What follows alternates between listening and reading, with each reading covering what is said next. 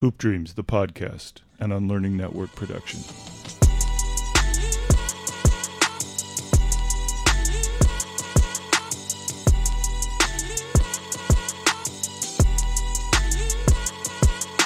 The man joining us today, whoo, is a cultural icon.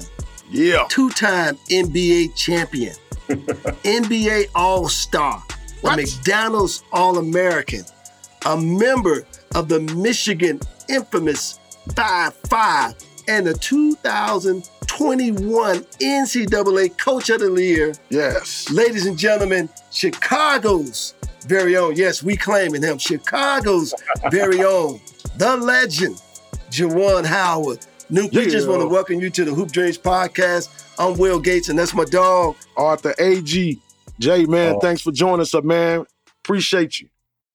Man, I appreciate you guys. And first of all, I want to say this. You know, you guys don't need no introduction, man. You know, you are two of the Chicago's legends, man. So, you know, I'm just really happy to be a part of this. And more importantly, just see you guys, man. That's that's the beauty of it, man, because it, just brings back so many great memories of our times as a as teenagers, either playing against one another or playing with each other. Um, you know, we, we all have different walks of life, uh, where we came from, and but we, in some type of way, we're connected, and we Yep. connected by being Chicago's own, man. Yeah. So it's Yep. beautiful to see Chicago's own. That's Yes, real sir. love there, man. That's real love. Beautiful. Well, Nuke, let me ask you this, man. We all the same age, came up playing together, that class of 91. But Yep.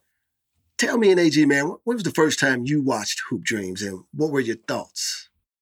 Well, my first time watching it was, uh, let's see, I was I was in the league my what, first couple of years, and uh, when I had a chance to see it, man, I was just first like I was in awe, and I was also happy, and I I remember like the excitement that you know I, how excited I was, uh, how you know the excitement of you know a lot of not just the basketball world, but people in general was so you know pumped up about the story and and about you know you know the perseverance of how you guys had you know university you guys dealt with.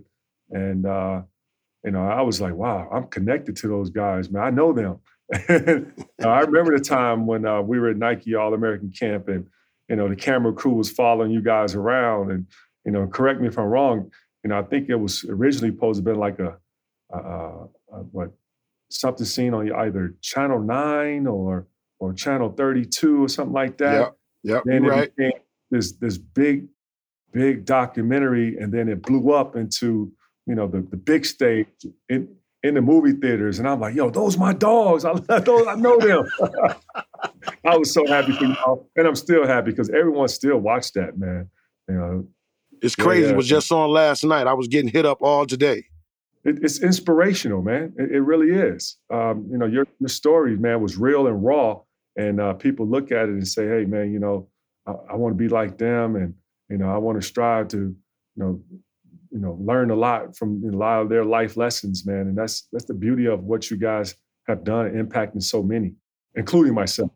It kind of showed an inside light on our recruiting process, our living situations, and a, a lot of a lot of you you guys, you Howard, Nathan, you know Jalen, all, all of us was living and coming from the same areas, but the cameras had never been inside that True. world to get that, and and I think that that that was just eye opening to people. Like, damn, Yeah, yeah, you're right, and uh, that's where I commend you guys so much for like allowing, you know, the cameras, allowing everyone, the viewers, to get a chance to, to, to get into inside your personal life and and see, you know, some things that you know what you guys dealt with, whether you like you touched on your living arrangements, whether it's uh, relationships with your parents, uh, relationship with your girlfriend, basketball, uh, the relationship with your coaches, injuries uh, that you had to deal with. Um, your story is is impactful, and I'm just you know happy that you know I, I know you guys, and I'm just I'm just so happy that you know you guys have touched so many, man, and God has ble- has blessed us all, man, and I'm just so proud of the two of you. Hey man, I just got to correct you on that. You, you can uh, commend Mama Agee and Mama Gates because it wouldn't have happened without their permissions. You know how you know how we feel in the community back then with cameras coming into your home, your personal space. Yeah. Like Mama and them, like, hold on, what the hell going on here? Like, why is mm. these wires hanging in my in my house for months? Well, we're gonna mm-hmm. come back tomorrow and film William Gates. Uh, we go, yeah. That's how it was. and, and, then, like you know, going back to the neighborhood, man. Hey, we got to commend the neighborhood for allowing them cameras in, because you know the neighborhood that you guys grew up in. You know, I know. Like, first of all, I'm not going to step too far in the West Side. You know, I'm not too familiar with the West Side like you guys are. And then we know, like the streets, you know, helped raise us too. So yep. they gave them an in that you know allow that those cameramen to come in and um, you know let's let's commend the streets too, bro. yep, most definitely, absolutely, yes, absolutely. We always want to know the origin story. Yeah, give us the Juwan Howard origin story, man. You grew up on Chicago South Side, right? Give us the story, man. Give us the nuke story. Yeah, yeah, yeah. Um, good question, man. Yeah, you're right. Growing up on the South Side and um, you know, we, we all can trust trust that you know what is, is said here is, is, coming from a pure place, and so yep. you know the South Side is just like how the West Side. You know, it's not the most inviting place, but that's what we know, and that's what we're proud of. Yep. And uh, I, have had an opportunity to grow up in two neighborhoods, and one being on 69th and Harper, and you know a lot of those uh, those guys in that neighborhood, you know, taught me the game of basketball uh, pushed me uh, in a lot of ways um, and, and, inspired me as well. Like, you know, I remember some of the, the, street legends in there playing, you know, right on the playground. And, you know, when you want to get out there on the playground and play with some of the old heads, man, you got to come with it. Yeah. And you ain't bringing it, then you won't get chosen out there on the, on the basketball court. So they inspired me to work on my game because I wanted to get out there and play. And the games was so competitive. So I recall times, man, when you know, when guys, you know, pick their five, and you know, if I wasn't picked, then I used to be like, man, I gotta go work on my game. It wasn't like I was, you know, like sour. I'm like, you know what, I'm giving up. Uh-huh. They just uh-huh. pushed me to be, you know, who I am today. And so I credit a lot of that, uh, my upbringing from, you know, what I, I learned from, you know, growing up in on the city of Chicago. And then when I moved to 95th and Princeton, that was mm. another level. You know, I thought I was moving into a neighborhood that was you know, townhomes and mm-hmm. you know, getting to some bigger and better place. And then when I went outside to play softball with the kids, and you know, kids are gonna be honest, man. They're gonna, yep. You know, they're not gonna, you know, uh, sugarcoat anything. And so I remember, like, man, I'm excited about the neighborhood. This is a cool place. You know, these are townhomes. And I never forget, they started laughing. I'm like, wow, what they laughing about? So then right away, you know, one of the young ladies said, this the projects, this CHA. I was like, what? I was just like stunned, bro. Like my heart just it's just because you had always heard so many negative things about CHA, the projects, and right, how rough right. And uh, then I got a chance to live there, man, and um, get an opportunity to you know meet a lot of you know like when you kids, you, you know, kids gonna be kids. You gonna make friends, mm-hmm. and so getting in the neighborhood and hanging out and meeting a lot of friends, man, it really just humbled me in a lot of ways to mm. not look down on CHA or or not, you know, think that you're bigger and better than anyone. It humbled me in a lot of ways to be like, you know what, you just got to keep grinding. You got to keep yeah. working. And that neighborhood really put a lot of, you know, mental toughness and inspired me to to be who I am. But again, so I've been fortunate enough to have the neighborhood help raise me Right. My grandmother, man, she was a big, big inspiration. Uh, you know, especially when you have parents, you know, not not doing well when you know when that drug game was really heavy. Yep. So you know, my mom's was you know was rolling in it, and then my dad was out of my life, and and um, you know, I could have easily just quit, and I had every excuse to quit. I had every excuse to point the finger and uh, and make excuses for, you know, man, you know, my life, my my home situation not right. Well, you know what? No, I wasn't built like that. And so you know, I'm fortunate enough to have a high school coach like Richard Cook mm. and Dottie Kirksey, you know, those two black men, you know, along with other folks, man, it really like helped me, man, become the man I am today because I was a young man that was trying to find his his way. And uh, who needs an alarm in the morning when McDonald's has sausage, egg, and cheese McGriddles and a breakfast cutoff? Ba da ba ba ba. Coach Cook and Coach Kirksey, man, and, then also Tyrone Slaughter, man, and then Thomas Milan, man. That was like those was you know inspirational black men in the neighborhood that really like helped me uh, in a lot of ways to grow up and and I made mistakes when I was younger, um, but they was always there to tell me the truth, and uh, I, I, owe my my life to those those those men that I just mentioned, all four of them. Hey, coach, if I'm not mistaken, uh, Coach uh, Coach Kirksey just passed, right? Recently. Yes, yes, he did. He, he passed. Uh, yeah, rest in peace to Coach Kirksey, man. Yeah, yeah. And, and, Coach, how, how who put that ball in your hand, man? Like you know, you say your pops wasn't around. You know, my my my pops was in and out of my life, but you know, he really didn't put the ball in my hand. I just picked it up from just being around friends and seeing what they was doing and and saw the love that they was getting that they was good. So that's mm-hmm. when I just started working on my game. Like, how, how did it go for you? and tell us the playgrounds that you hooked up on.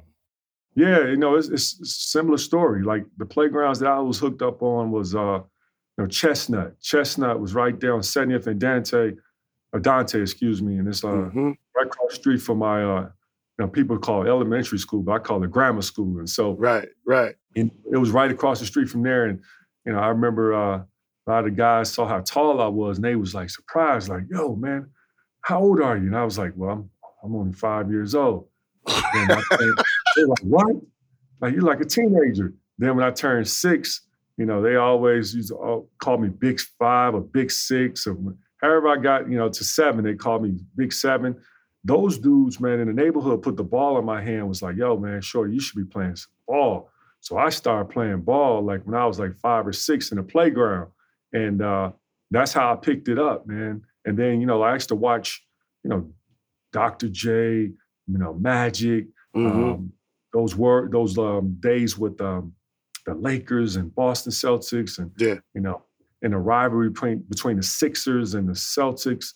And so I was like, yo, I was inspired by those those games, and then I was inspired by like Georgetown, watching Patrick Ewing and and uh, watching. As I got older, watching Illinois, and I was like, yo, man, I, I want to be a guard, you know. I, I, think in high school you did play guard. Yeah, yeah.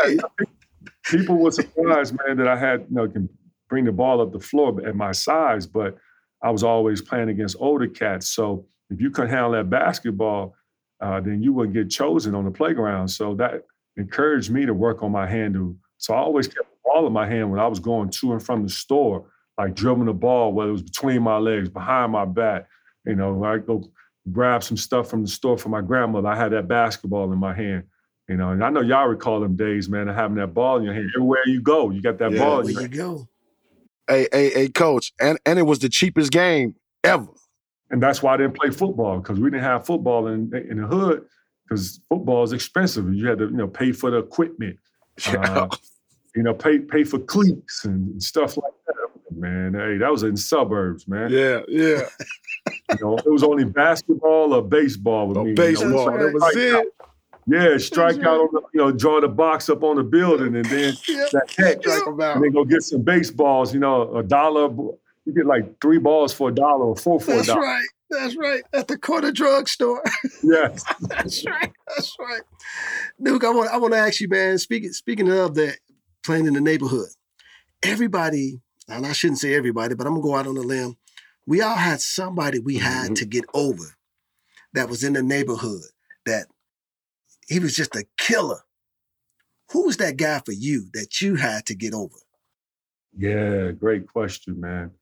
Um, I remember this this brother named uh, we call him Ivy, and uh, Ivy was older than me, uh, much older, a grown man, but he was that you know that he was that dude in the neighborhood, man. Um, shoot it like Bird. Um, never played with shorts on. He, he always played with like some jogging pants. Um, and I was wondering, like, man, how the hell he was so smooth on the floor and so fluid with them pants on, but like, you know, he just he could think the game. You know, uh, he was tough. He wasn't the most physical individual, but he was physical within his toughness and up in his head and then also in his heart. Mhm. Uh, but he wasn't like one of these, you know, big, you know, muscle dudes. He was just, you know, just a competitor, man. And um, I could never beat him. Um, but he really um, was. He was very helpful in inspiring me about like teaching me a lot of tricks of the game and, um, you know, being like that big brother to, uh, to me and then also a lot of the kids that was in the neighborhood. So um, Ivy, man, was was that dude for me, man. everybody had a nickname growing up in the neighborhood, or you you know you did some, or you you know the way you look, you know you did some in your game or something. You how you got your nickname. What was that nickname for you in that hood? Man, my nickname was always Nuki, man, or Big or Big Nuke, and um, that name followed me because my my aunt named me that. Uh, Mm. I was a baby. She named me Nookie, and they used to call me Nuki, and and so from then on, like that name just stuck with me, and it stuck with me in the neighborhood. And so, no matter what, even though I hoop and I got better and better each year, um, I was always looked at as Nuki or Big Nuke uh, or uh, Nuke because you know my high school coach called me that Mm-hmm. when I went on to college, uh, Steve Fisher and his staff called me that, and all my teammates called me that. And still to this day, you know, everyone calls me that, you know. So I was never, you know, considered Juwan or called by my first name, you know. right. That, that still to this day feel weird to me when people call me Juwan. Or even when I introduce myself. Hi, I'm Juwan. I'm new. You know? That's And then- right. That's right. and then, That's right. and then I'm like when people like, uh, what's new? What's new? I, I just like, I'm trying to explain. I say, you know what? Go on. Well, you always been nuke to me. I ain't known you for right. nothing but nuke. That's it. That's it. Well, man. I, hey, I appreciate that, brother. And that's all you, hey, when I go on the road, like in, uh, when I was playing in the league, playing in the NBA, and, um, you know, you always hear your name being called by fans and you hear that Juwan. And sometimes I wouldn't look because, you know, it was rather a fan either saying hello or probably was a fan that was heckling you. But someone yelled out Nuke or Big Nuke, I turn right away and look And look, and I identify like, yo, who is that calling my name? They got my attention. They must be somebody from the crib. you know? That's right. yeah. That's We either say the Chi or say the crib, like right? That's right. That's Yeah. right. That's right. Yep. And still to this day, like, you know, when I go back home, man, um, people be like, what up, Nuke? What up, Nuke? You know, I'm like, yo, Mhm. man, that's name. That makes me feel comfortable. And I feel like, yo, I'm I know I'm at home now. You know, I feel a certain level of peace. Well, man, we want to jump into your your high school days, because uh, first of all, you was a beast, and and I got to do this too, man. I, I told him that I would. I want to shout out my nephews, Cartel Bibbs and Brandon Bibbs, because they ran into Nuke, and that's how we reconnected. So I want to give them a little shout out, love, because they Yes. they reconnected us, and Nuke called right away. I was like, man, what a blessing, what a blessing. But That's what's your up. high school days, man, you were a beast. I mean, I remember it. But for all the people who don't know about the Chicago Public League, tell people what the Chicago Public League is all about. Yes, yes. Uh, man, Chicago Public League, in my opinion, one of the toughest leagues in the country. Um, and I know I didn't see a lot of high school basketball in other countries while I- while we were in high school, but you know the level of talent um, Mhm. that was displayed throughout the not just the city but the state. But then when you talk about the public league itself, like you had high schools like Keene, Simeon, and then you also had like Westinghouse, uh, Marshall, Crane, um, and then you, Collins. then you go over Collins. I mean, you go to Corliss, man. I mean, like Julian. I mean, the names. I mean, like Carver. I mean, you can keep rolling them out more and more about uh, South Shore. Yes. Uh, a lot of those high schools, man, had so much talent, and they also had great coaches. And Yeah. so, um, getting a chance to compete in that league, you had to bring it. And if you- didn't, uh, you'll get exposed in so many ways. Um, and level of competitiveness was so deep that with uh, with how the media you know portrayed it like one thing that was different back then that's different now is like they had social media like, like now. But back in our day, you know, like the Chicago Defender, uh, Chicago Mm-hmm. Tribune, Chicago Sun Times. So you was trying to make your mark because you know if you didn't bring it, uh, it was going to get written about you. Uh, Everybody loves McDonald's fries. So yes, you accused your mom of stealing some of your fries on the way home. Um, but the bag did feel a little light. Ba-da-ba-ba-ba. that you, you know, like you're probably not as the stud that people say you are, or, or your high school is not as you know good as uh, and doesn't stack up with the best of them. And I never forget. I think it was like every Tuesday where they rank like uh, the high schools and where they are uh, one top 25. And I Mhm. always, my goal was to make sure that CVS was always in the top five, and and always trying to get to number one. But um, wow, what what what a a way to really help me uh, develop into being that competitor, man. And so um, I credit a lot of those guys that I in our era, in our class, that we had to face. Um, they really uh, got the best of me and made me go out there and work.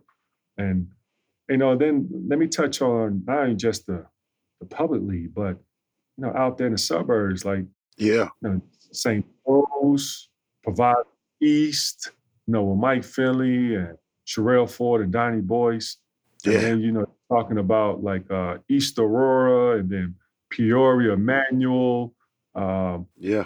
and if you don't bring it versus Naperville, they will they, will- they will beat you. And, yeah. Yeah. and then you had Nutria, you know, they played well. Yeah. I mean, it was so much talent that was in the, the state of Chicago, I mean, state of Illinois, excuse me, that uh, really, really um, was was special. And so I look back on it, man, I was just so happy that I had an opportunity to compete on that level. Now, when you coming out of eighth grade, was there a bidding war for you to come to one of those Southside high schools? Like, how did you get to CVS? Yeah, good question. Um, you know, my my elementary school did not have like um, a basketball team, so we wasn't playing in any league or anything like that. Mm. So I used to play in like a park district tournament, and so the park district tournament I played in was uh was it uh what was it Grand Crossing? No, Tuley. It was Tuley Park. Okay. I was playing at Tuley Park, and while I was playing this tournament in eighth grade, uh, some of the older cats had saw me, and uh, Darren Hill, who played at uh, CVS, I was playing against him, and then Juice, Lil Juice, Lamar Carter, my homeboy, he was Mhm. playing for CVS, and so they were like, "Yo, man, you need to come play for CVS." And at that time, I was thinking about going to um, to uh, Hirsch because one of my homeboys, uh, Jay Blackwell, he went to Hirsch, so I was gonna go follow him. And then CVS, um, they told their high school coach, Coach Cook, about me, and then uh, Coach Cook must may have asked them for my number, so I gave them my number, and then uh, a few days later, he called my house, talked to me, talked to my grandmother, and that's how I got recruited to go play at uh, CVS. So I guess you say I was a hidden gem. Big Nuka Yes, hidden yes. gem, right? Right, right. Them, them CVS boys know what they was doing. They was like, yo, we can't, hey, he be balling with us. We can't let him uh, go go to King, Simeon, none of them schools. Yeah. Let's cop him now. Right, right. And and to be real about it, I was excited about the Catholic League, man. I was I remember going to uh, a Leo game, man. I went to go watch uh, Leo play against um, St. Rita. Mm. And I was watching their game. They had this uh, guy by the name of Randy Doss and Chris, Chris Henderson and uh, Donnell Whiteside and Sean Fry. Ooh. And those was tough, man. So I was like, man, I want to play Leo. And um, we couldn't financially afford um, for me to go to a Catholic school because, you know, you had to pay to go to Catholic school unless, Right. you know, I didn't know that they they, they found ways to uh, get you in by, uh, you know, get, getting you a scholarship or something like that, like a financial aid. You know, you had to be good like William Gates for them to pay for your whole high school education. You know, Oh, I wasn't goodness. I Here wasn't that go. good. I wasn't that good enough, Juwan. Uh, obviously, you wasn't neither. The prodigy kid over here getting shouted out on the news. I mean, my God, everybody just not a William Gates. man, like I told Will's nephews, man, I told them, man, I said, yo, Will, Will's game remind me of like uh, uh Don, Donovan Mitchell. Donovan Mitchell, man. like, Yes. the way how Donovan Mitchell is athletic, Will was athletic. Donovan Mitchell can create his own shot off the dribble. Yep. Will can get downhill and go finish over top of you. So can Donovan Mitchell. Yep. They also they also have the a similar built, like the wide shoulders, you know, like you know, tough chests, and you know, I'm like, yo, it, it- it's so much resemblance in their game. And I was explaining that to his nephews, and because they were like, they never seen, you know, the uncle play before. They probably heard some stories. They watched Hoop Dream. I'm like, no, your uncle, man, he was that dude, man. yes, he was. he was that dude. I appreciate that, Nuke. I Nah, appreciate real, that, bro. man. He was that I dude. I want to throw some names at you, man. I want to throw some names at you. This this was this is our class. Obviously, you, Juwan Howard, Nuke, Sherelle Ford, Tom Kleinschmidt, Howard Nathan, Billy. People forget about Billy out there. yep. Chris Collins. He was he was one of them suburban boys you was talking about. Yeah. When, It when sure you think about that 1991 class, and I'm just talking about the Chicago, I'm not even talking about at the Nike camp because we know how phenomenal that camp was.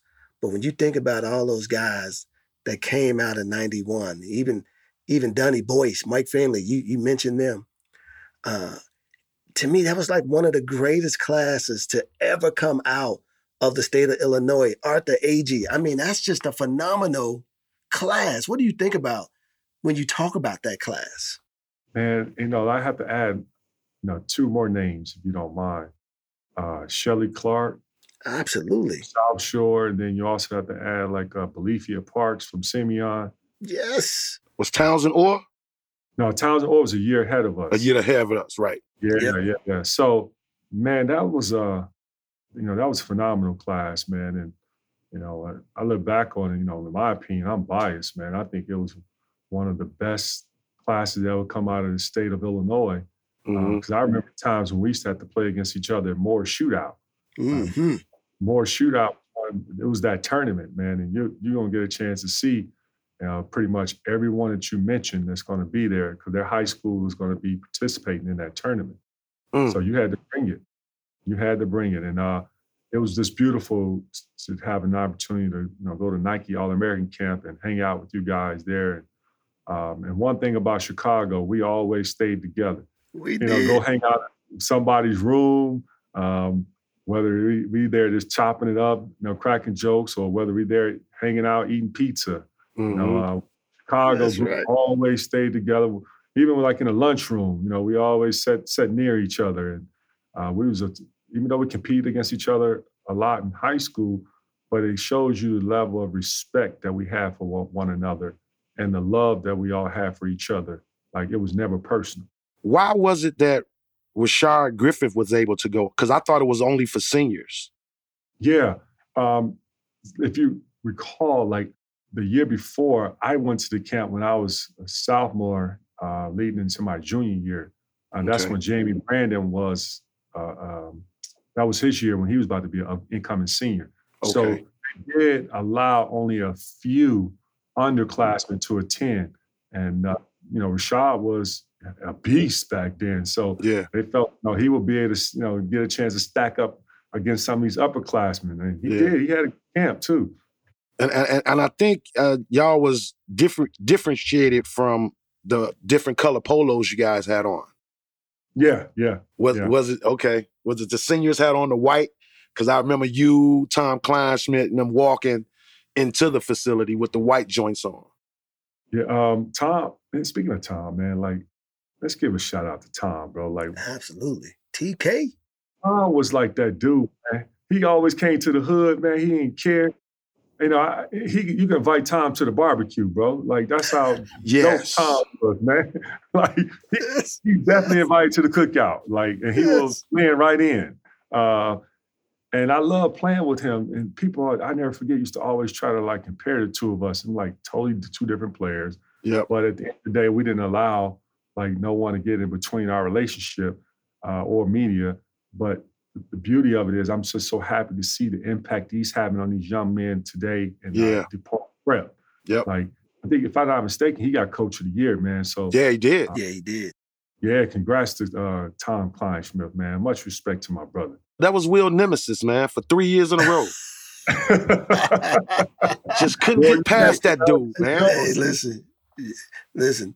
Nuke, Nuke was right, man. We we didn't necessarily have that that city Chicago rivalry because y'all was in it all the time. But man, when the when the playoffs hit, man, you got to go through Proviso West. You got to go. Hey there, ever thought about what makes your heart beat a little faster? Oh, you mean like when you discover a new track that just speaks to you?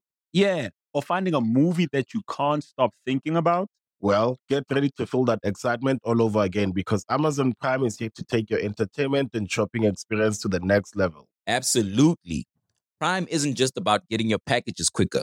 It's about diving into a world of endless possibilities, from the latest releases to exclusive content you won't find anywhere else. And don't even get me started on the music. Prime offers concert specials that will transport you right to the front room. It's like being at the hottest gigs without leaving your living room. I use Prime to tap in with some of my favorite artists' live shows from any and every genre of music. Trust me, Prime is a game changer. It's like having a personalized superstore and entertainment hub right at your fingertips. So why wait? Head over to amazon.com forward slash prime and start experiencing entertainment like never before. through Proviso East. You got to hit the Chicago Catholic League. And it wasn't just Gordon Tech, it's Leo. I mean, it's, I mean, you got to hit all that to get downstate. So Nuke is it's right. like It's, totally it's different now. Like they have a a format where like what they have different classes that that can make downstate, like class three, two A, three A, four A, five A. You can lose city and still and still still try to uh, go for the state tournament. Yeah, yeah, yeah. I'm like, That's yo, they crazy. That format when we were in high school. I mean, I'm sure each and every one of us on this uh this podcast would be saying like, oh yeah, I won state one year. I won state. easy, easy, Yeah, easy. man, easy. It was like an easy gateway to, to in order to win it. But like, it was only one way how we had to go. We had to fight, beat each other down. Yep, That's just it. to get out the city. And and I even remember the the the the city champ. If they whoever they went downstate, they always played the Chicago suburban champ. So Yep. you still had the battle. They never left that alone, man. And I remember yeah. I used to get mad, man, when I used to be like, man, we killing Joliet Catholic, but they down there playing for the state championship game. Like, Right. what route are they taking Right. to right. get downstate? You you won it our year too, didn't you? Yeah, that's what I was just about to ask you. Yeah. The final four is set, right? So is y'all playing Westinghouse, Kiwane Garris now, and Right. Marshall playing King. So when they announced it in our school, we I think we had lunch period, and they was like, Marshall will play King High School. Everybody started coming up to man, congratulations, man. Y'all had a good season, man. You're like, you, you know, you know, y'all gonna get y'all butts kicked, but y'all y'all came this far, man. Y'all good, man. So I'm thinking to myself, damn, it's gonna be an all South Side final. King against CVS. Cause I was just knowing y'all was gonna beat us uh Westinghouse. I'm just knowing. I wanted to ask you, what was your mindset going into that game?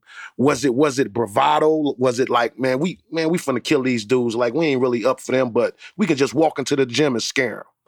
What was your mindset? You, Lampley, Joe Weaver. Man, to be honest with you, we were totally prepared. And my mindset was thinking, like, okay, well, you know what? We got to wear these dudes down from start to finish.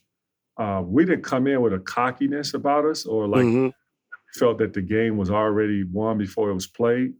Um, the surprising part of it was that uh, we didn't realize that Westinghouse was so damn quick to the ball, man. They they so many turnovers, man, and uh, and then like I knew, like reading about you know uh, Kiwane Garris that he was a tough guard, but man, to get a chance to Just a sophomore. Right, just to see him out there playing against, you know, seniors and uh, looking like he belonged.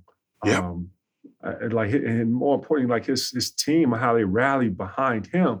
I was like, man, this is unreal. I can't believe we lost to Westinghouse, and uh, the amount of turnovers that we had. Like, they put that press on us, man. We Yeah. we couldn't even get the ball up the floor. them dudes pressed the whole game. I hated playing against them, bro, because you know you're gonna have at least two turnovers yourself if you don't get rid of the ball real quick because they coming. Right. They were scrappy, boy. Uh, and tough, man. And it's typical West Side. Like, Yep. you know, much, much respect to the West Side, man. They always, you guys always have like that guard play that's uh, that's elite level, that's built on toughness, uh, built on skill and um, and speed. Boy, Yeah. boy, that was quick. I know we just couldn't get none of them West Side Giants, though. I mean, them South Side Giants. We just couldn't get them. He couldn't get none of them, man. I thought the South Side produced nothing. If you wasn't six foot five and above, you didn't live on the South Side. Hey, coach, I remember the first five minutes of the King game. We tip it off. We, I think we scored the first bucket, but we all kind of sensed they was kind of like they was they wasn't timid, but they was just like slow to react to everything. So Uh-huh. me and my point guard DZ was like, "This the time to go right now." Just to hit them in their mouth now immediately. So we picked Right. up full court and everything, like like just hump. We always played a man to man, and what killed them was they didn't want to come out that two three zone. They thought we Uh-huh. was gonna go in and do offensive fouls, jump in the air, and all that. Coach had us crazy, wild. He said, "Y'all ain't got nothing to lose. Go out there and play." Mhm, I mhm. remember him in the huddle, and that's that just geek that just geeked you up even more when the coach tell you like you doing everything you supposed to do. You got them rattled. Keep going, keep going, and it, it was just right. crazy, crazy to be having a film film like that. My dog sitting in the stands said, "Hey, dog, I'm gonna be at the game. I'm gonna be there rooting on you." Came to the game, man. I saw Will. That was it was over after that. Mm hmm It shows you the relationship and the respect that y'all have for each other, man. The will to show up and support, man. That's love, man. Yes. That's love. Let me ask you this, Nuke. When when was that moment you realized, man, I'm the dude? I- When when was that moment? Was it a game? Did somebody tell you? Did you dunk on somebody? When was the moment that you said, you know what? I'm good at this. Yeah, good question, man. Um, I think my sophomore year at CVS, and uh, this was the may have been the third time I played against Simeon in the playoffs at Corliss. This was the game to go to the semifinals, and we lost to them in the quarterfinal.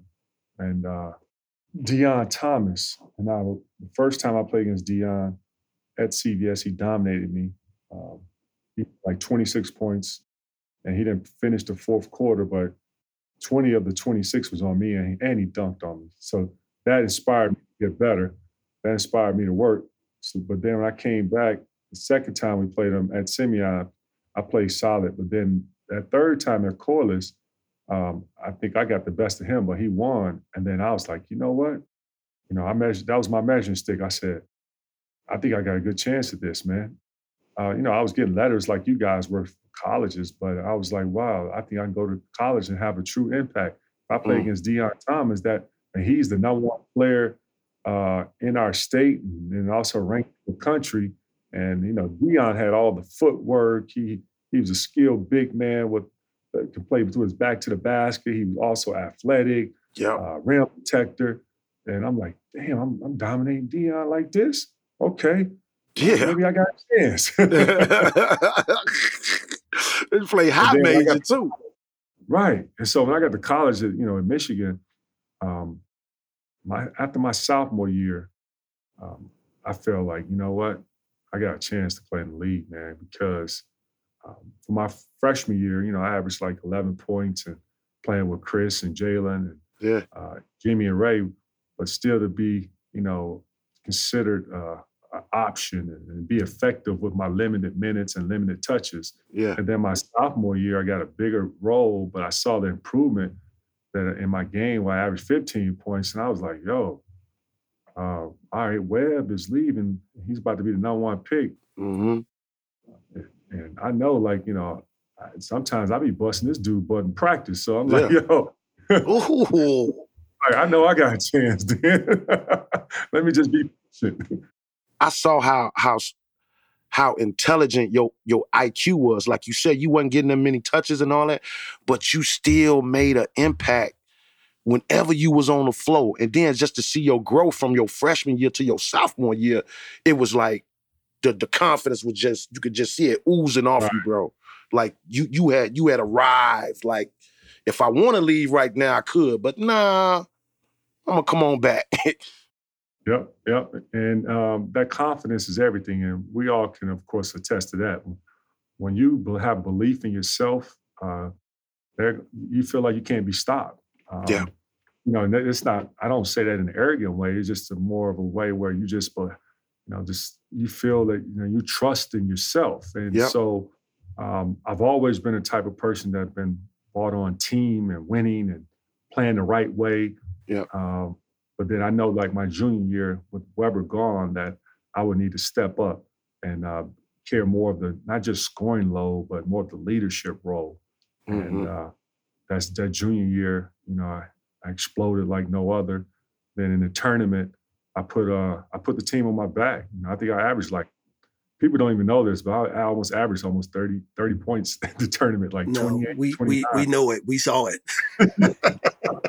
You talk about, you talk about your junior year, right? Yes. Yes, Yeah. No, I no, we saw it. Elite Eight. I led them there, and we, we was just one possession away from uh, beating Arkansas. And Yeah. Arkansas ended up winning the national championship. Yeah. But um, that right there was like, you know what? It's time for me to move on, and uh, and, let's test these NBA waters. So I said I will only go if I was projected to be a, a lock lottery in the top ten. Mhm. And uh, when when the uh, draft projections was coming out, and I did my own due diligence, um, and they kept saying like at worst he would be a six pick at worst. Mm. And I had a talk with my family and a talk with uh, If you went on a road trip and you didn't stop for a Big Mac or drop a crispy fry between the car seats or use your McDonald's bag as a placemat, then that wasn't a road trip. It was just a really long drive. Ba-da-ba-ba-ba. At participating McDonald's. my coach, and I was like, man, I think I- I'm leaving. It's time. Yeah, it's time. It's Time has come. Well, let's let's let's talk about Michigan. You you end up going to Michigan. Were were there other schools you were interested in Yes, Michigan? What Will. did you have five? Man, it was Illinois, man. It was Mm. Illinois. I was all locked in to go there. And Illinois got into that little situation with Iowa with Deon Thomas and the, the tape recorded conversation, Mhm. uh, allegedly that Deon was getting paid by Iowa and I mean, I'm sorry, getting paid by Illinois. yeah. uh, I was like, you know what, man, I don't know if I want to deal with waiting on what the NCAA come back with, and if Mhm. Illinois has any type of you know infractions or you know, then it's going to hurt my you know college future. And I was like, well, I think it's probably best for me to look elsewhere. But Mm. if I would have gone to Illinois, because I really loved, you know, watching like Lowell Hamilton, Kendall Gill, Yeah. Nick Anderson, and I, I became good friends with Nick Anderson. So, and then Deon Thomas had went there, and then Marcus Liberty was my hero, and uh, I was like, y'all, Jimmy Jimmy Collins, hey man, he became like that uncle man to me, like Mhm, yeah, mhm, mhm, Uncle. Jimmy. rest his soul Rest in peace, baby. yeah, man. And then I was like, you know what? I'm going to Illinois. So it would have never been a Fab Five, man, if I went to Illinois. I didn't even know you was considering Illinois. I, I thought you was always sold on that that gold and blue. Wow, man. Yeah. Revelation right there. Revelation right there. So so you you commit to Michigan and now you did you did you know any of the other guys? I mean, I know you knew Webb, I know you knew Jalen, but did you know Ray? Did you know Jimmy? No, I did not. I, only time I met Jimmy was when we both was on our visit, uh, our official visit the same time in September. That's the first time I met Jimmy. And I never met Ray before. And, and when I committed, then Jimmy committed, and then Ray committed right after. I was like, wow, I, I need to get, I told coach, I need to get Ray Jackson's number. So I want to give him a call. And uh, we started to develop a relationship over the phone. Wow. Yeah, That's yeah. amazing. He was already grooming himself, Will, for the position Right, he in today. to be a coach. Yes. He was coach. He was doing it back then. He was doing it back then.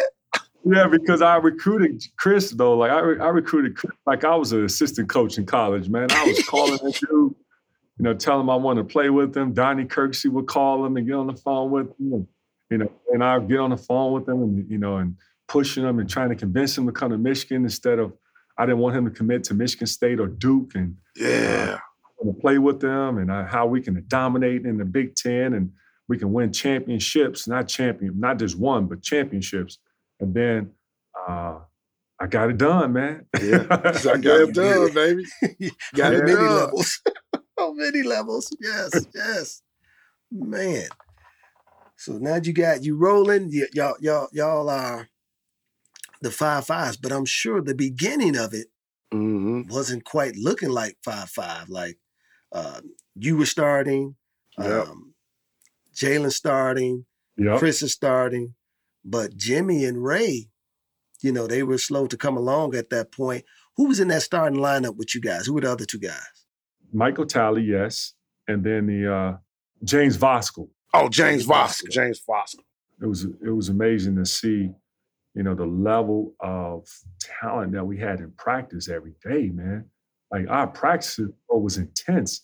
It was so competitive because dudes were like trying to go at each other's neck to get, you know, the star to get minutes. And um, I think that really what helped me become better because every day, like my job was going to be judged on how I competed in practice. If I didn't bring it, then Eric Riley was going to be that dude that was going to start. hmm And Eric Riley started the year before I arrived at Michigan. He, Yep. he was like the leader in Big Ten and rebounds, and hmm I think he led the Big Ten in uh, uh, shot block, uh, block shots, excuse me.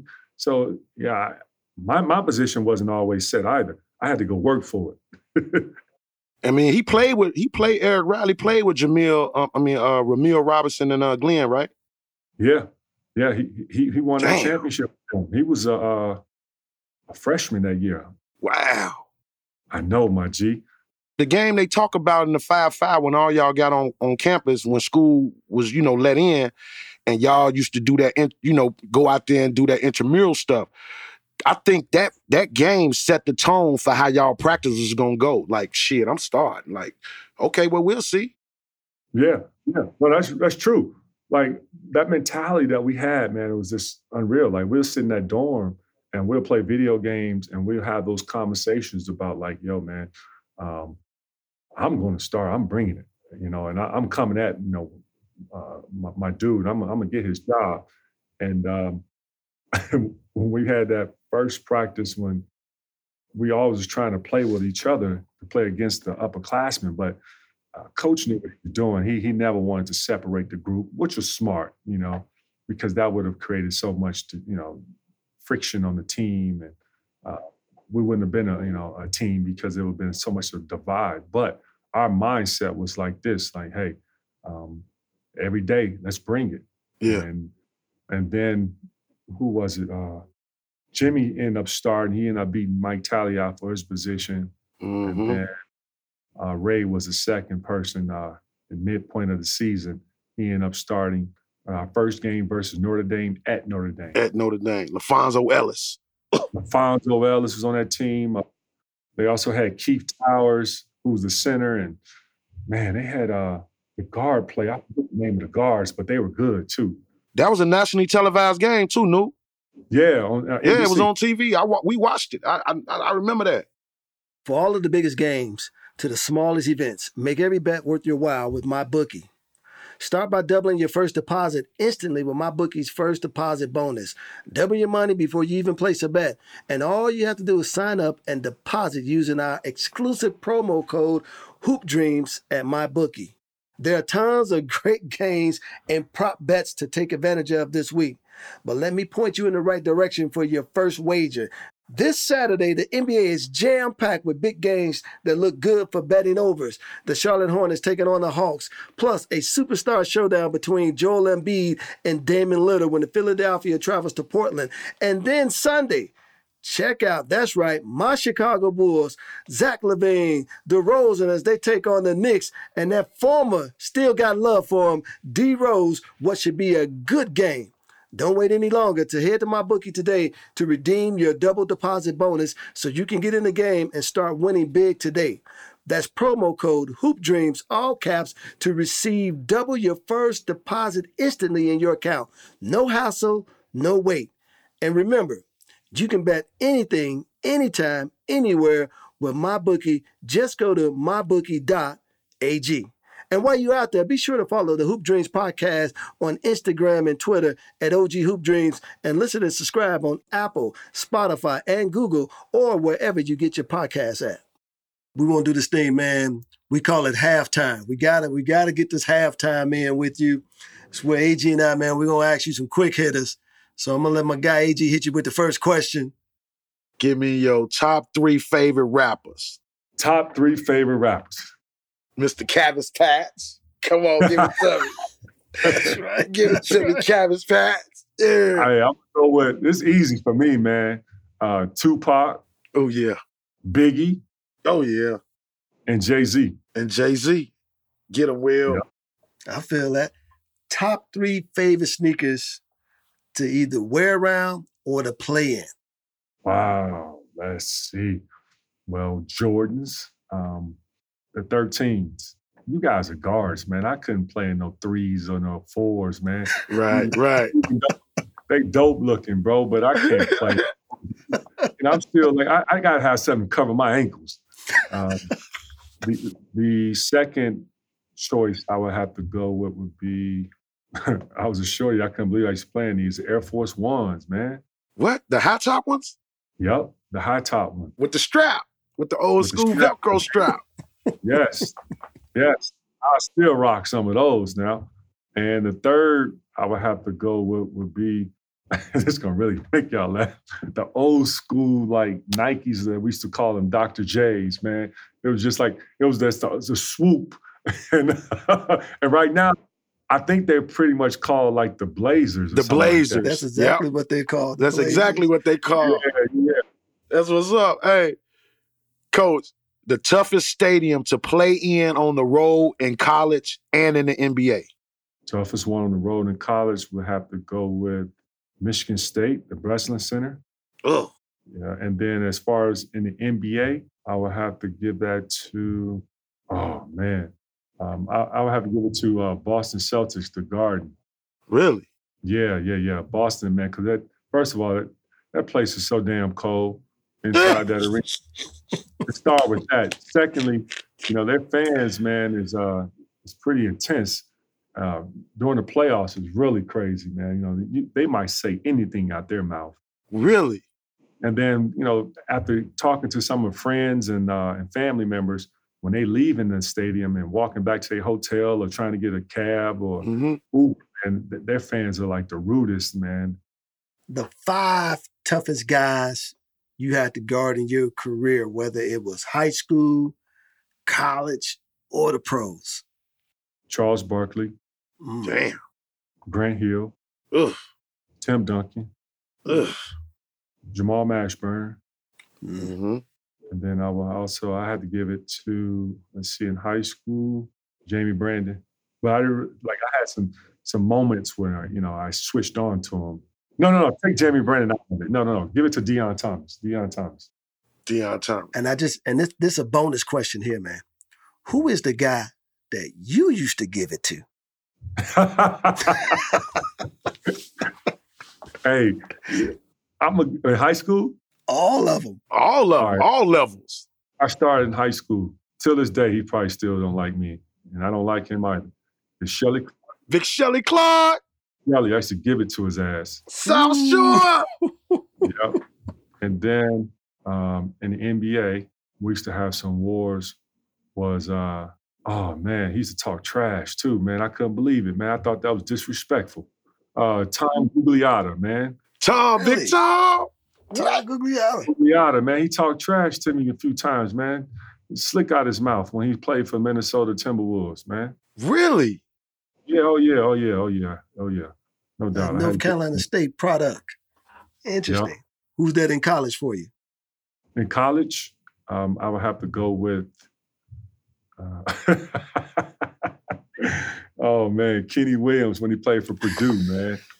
Ah, you know, that was yes, back. That was back in that South Shore CVS rivalry when he was at Purdue. You know, he was still like you know trying to play that Mr. Tough Guy role, try to body me up, be extra physical. So I used to make sure that I try to give it to him every time I played against him. My goodness, my God. That's what's That's- up. that's hot, Juwan man. Howard on our halftime top five. That's what's up. Absolutely. I want to jump right into this question wheel on him about the baggy shorts. How did that come about? Mhm. Jalen Rose, man. Jay Rose, bro. He was the one really uh politic to get that and make that happen for the team because you know he always wanted bigger shorts. Um, sometimes he'll grab uh, one of our teammates, Chip Armour shorts because his shorts was bigger Mm-hmm. and wear in practice. And so uh, I never forget Jalen asking uh, Coach Fisher, like, Coach, man, we need to have some bigger shorts. You know, Uh-huh. We can have the uh, Stockton shorts, man. And uh, Coach just said, hey, you know, you can get some bigger shorts if y'all win some damn games. So Hey, all I know is when y'all came with them shorts, bro, it felt like Changed the game. it changed the game because it was like, damn, that's how we wear our shorts on the playground. Like they they they took the swag and the style of how we rocking on the playground and put it into college sports. And don't just slap them with the black and white socks.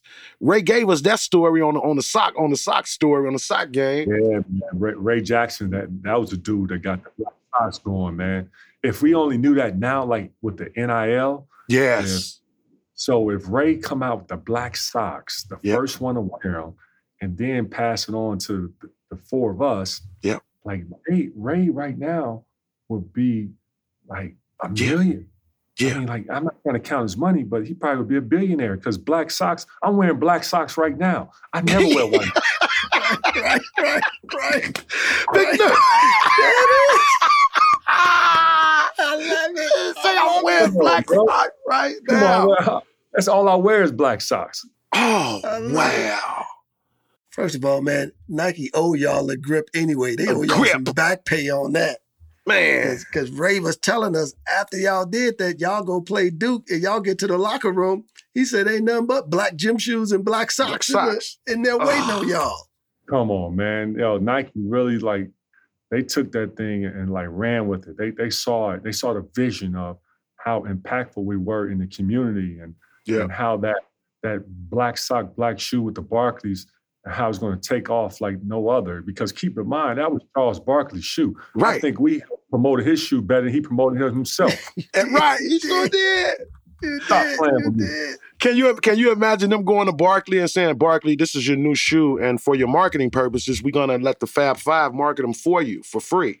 Right, and right, right. like, what? okay, yeah, do that, do that. Nuke, it's it's so much to talk to you about, man, and I know we got to let you go. So we got a couple more questions, man. I'm hoping we can get you back on the show again. But my last question for you, and then AG got a question for you. I just want to go here, man, because um, our parents are special, our grandmothers are special. I wanted to reserve some time, man, for you to share with you know the Hoop Dreams podcast fans about your grandmother, Miss Miss Jenny May, how she raised you. I mean, just that love and that compassion and and a lot of folks don't even know the story that she passed on the day of your signing. So, can you just speak to the realness of that? Bro, man, th- that is it's touching. I get a little emotional, man, just to now think about that. You know, how my grandmother, you know, when you talk about the God and how, you know, God put things in your life for a reason. You always have a plan. And times when you don't want to trust the plan, uh, you got to have trust because, you know, there there is some positive that's going to come out of it for sure. And uh, looking back to that day when you know, I was ready to commit to the University of Michigan and let the world know uh, where I was going to attend college. My grandmother never once told me or tried to influence my decision. She wanted me, a 17 year old man, you know, not man, young man, to make a decision for his own collegiate future. And nowadays, I look at it like, wow, 17, that's a, that's a tough decision for any 17 year old have to make when you have so many, you know, great options to choose from. And um, but you know, I, I don't know. I just prayed on it and came down the stairs and that morning and told grandma I'm going to Michigan and that's the school that I'm going to choose and that's where I'm going to let the media know. And she was like, "That's the school I wanted you to choose was Michigan. I didn't want you to feel like I was making your decision for you. You don't want to Uh, I didn't want you to regret it. If you didn't like the school, you'll come back and be, you know, mad or upset with me. So I was like, no, grandma, I just feel it with this, with this staff. And I just, you know, I really love what they have to offer from, and my grandmother was so in awe with the education part of it. You know, she just wanted to see me go to college and be able to get the degree and be the first of our family to get a degree. So um, I go to school, make the decision, have practice, come home after practice, and I pull up and uh, I see like, you know, a lot of little cars outside, people coming in out of my house. And I'm like, wow, grandma never liked traffic coming in and out. right. you know, what's all these people coming in and out of the house? What's going on? And then uh lady walk I walked up to the crib and and uh and before I get to the house, I saw this lady coming out. I'm like, yo, what's what's up? What's, you know, it's not my place to tell you. I said, what you mean? Then at that point, I'm like, no, you about to tell me. Told me like, yo, your grandma passed. I said, oh no and I just I just went numb, bro. I I didn't know feel how you know you just everything just dead silence. That was right there when I look back on. It, I'm like, yo, my grandma knew like she knew like what was the best for me, what was to be the best for my future, what to help me with my development as a young man, and, and she knew the right people that would help with that. Uh, Coach Fisher and Dutcher and uh, Jay Smith and uh, Perry Watson and as well as uh, Mike Boyd, she trusted them. And then for God to take her that day, um, she felt he felt that you know that time is now, and uh, and you know he's like you know, she basically was telling God was telling her that Nuki gonna be okay. You know, don't don't worry, he gonna be fine. So uh, it was just you know I look back on it, I'm like, wow, how, how how was I able to get through that process? And obviously, the strength came from her and from God. Like you saying, you go numb, you 17, and she still knows you're gonna be able to handle this, son. Yeah. You made yeah. the right decision. You're gonna be able to handle this. And that's just amazing. That that's just so amazing and inspiring that our listeners need to hear that story, really understand where that where that love that you now gives out to other kids and other families. You know, I didn't look at it that way. Um, but you're right, though, Arthur. Like, we're here to serve, man. Um, and I look at I look at what have others have impacted in my life and what they have gave their time, their energy, their um, all the knowledge and all the the, the, the, the they put their heart into it as far as helping me with my development, knowing that I'm a young man that was trying to find himself and um, helping me grow uh, navigate through college and uh, be there supporting me through. You know, yeah, it's easy to support someone when they, you know, NBA, you know, with, you know, with a paycheck or whatever. But like, I saw the, the realness of, you know, some individuals who have impacted my life in so many ways, and I really stuck with those people and helped me, and we helped each other grow. And so I look back on a guy like, you know, Donnie Kirksey and uh, Lamont Juice Carter, my godfather Greg Wise, and you know mm-hmm. my, my, my two cousins, you know Dion and uh, Jermaine. Like those folks, man, they are they're not no longer here, and I'm not just shouting them out because they passed away, but those are the folks that I really like. Thanks so much, man. Obviously, my grandmother's the obvious one, you know, but I'm just saying as far as the men, like you know, they have always been supportive and helping me, and so now I'm put in a position now to share, you know, some of the, the things that I did wrong to these young men, so yeah. they won't make the same mistakes. Share some of the stories that you know has helped me uh, and, and help my path, and uh, help and see what I can do to help impact them in a lot of ways. And and it's bigger than basketball. It's not just about the wins and the losses. It's not just about the ball bouncing. It's about life stories, life skills that can help them. So when their time come, you know, we, we want to keep being givers, man, instead of being receivers. You know. Knowing we got to let you go, I got I got one praise to give you on the Juwan Howard Foundation when you did the when you used to come here and do the free basketball camp, man. I want to tell you, the city ain't never been the same since it's left since it left us, bro. Uh, people still talk about it today. People who you hired to work the camp and kids that had came through that camp. I just want to commend you for doing that camp for for the many years that you did it, man, because you changed lives with that camp. You you were so giving of yourself, of your time, and you were there every day, every And morning. what was the real name of the camp? Get a full name of the camp because it was more than just basketball. The Juwan Howard Basketball School. That's Because- right. Yeah, That's right. It was, I didn't want to just focus on you know basketball, and you know, we all know here that you know when you talk about you know what has impacted our life so much is life skills. So uh, we had a life skill department that Mhm. just give, you know young men on teach them how to you know eat healthy. Uh, talking about um, someone wanted to you know go into you know communications, so we had uh, a nice little uh, a radio, TV, communication classes going on. Um, but then, last but not least, they had to go to class too, and so we all we had laptops, computers. Mhm. Um, you know, they had to. We give them homework and make sure that those who uh, finished their homework, they were allowed to play. Those who did not bring in their homework the next day uh, were not being able to participate in the camp. Uh, just giving them responsibilities about like you know, you know, life. About you know, it's just here. What we're trying to do is do wherever we can to help our youth and in, in the Chicago area who never had an opportunity to been downtown. So the camp was held at Bible, and we used to bus kids from uh, various neighborhoods to the Moody Bible Institute, and so. Um, and I'm- it was I'm- free. and it was free. True, I forgot about it. It was free. Yeah, that's the main thing. Free. Like I said, you have the most innovative camp that had ever been done in Chicago, bro. Can't nobody else come in this city and say, "Oh, I'm doing a camp." The Jabari Parkers and all of them, the D Roses. Your camp is will and always be the first camp that come to my mind that took care of the whole kid. Man, well, thank you guys for being a part of it, man, and coming me and helping and speaking to the kids and showing your face and giving them a hug and telling your You life. know, I was going to be that Moody Bible in Cabrini's backyard. I, Right. I- so I used to meet you up there every summer. He was like, Will, you coming? I'm there. I'm there. Thank you, man. Thank you, fellas. I love y'all, man. Last question, Coach. What's the next chapter in Nuki Howard's hoop dream? uh, next chapter is winning the national championship.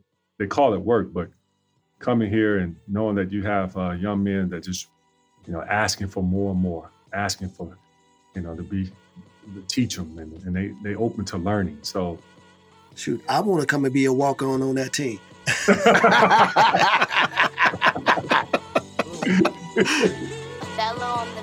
I'm the gold of my era. I've been a trending topic. I'm as fly as a feather. My pockets macroscopic. See, with time I get better.